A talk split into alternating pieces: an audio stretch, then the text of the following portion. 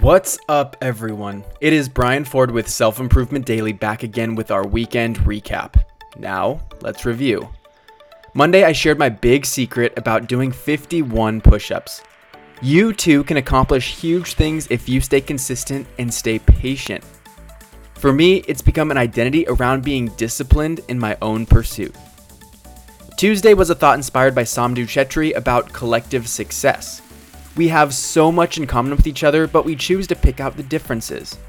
Imagine if we treated everyone as if they were 98% ourselves, which they are. Now that changes the script, doesn't it?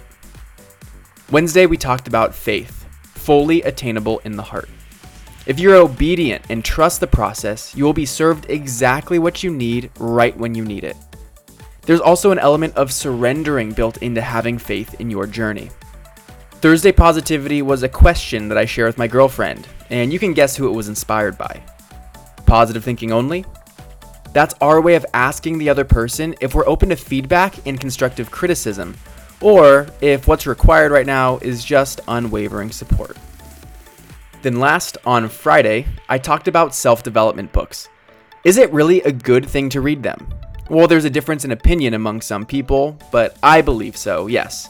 And there's a great resource out there called Book Thinkers that I encourage you to check out to accelerate the rate at which you consume the great material in some of these books. Well, this was a crazy week, and they're just going to keep coming. So hang in there, smile, and do your best. Thank you for listening, and I'll see you next time on Self Improvement Daily.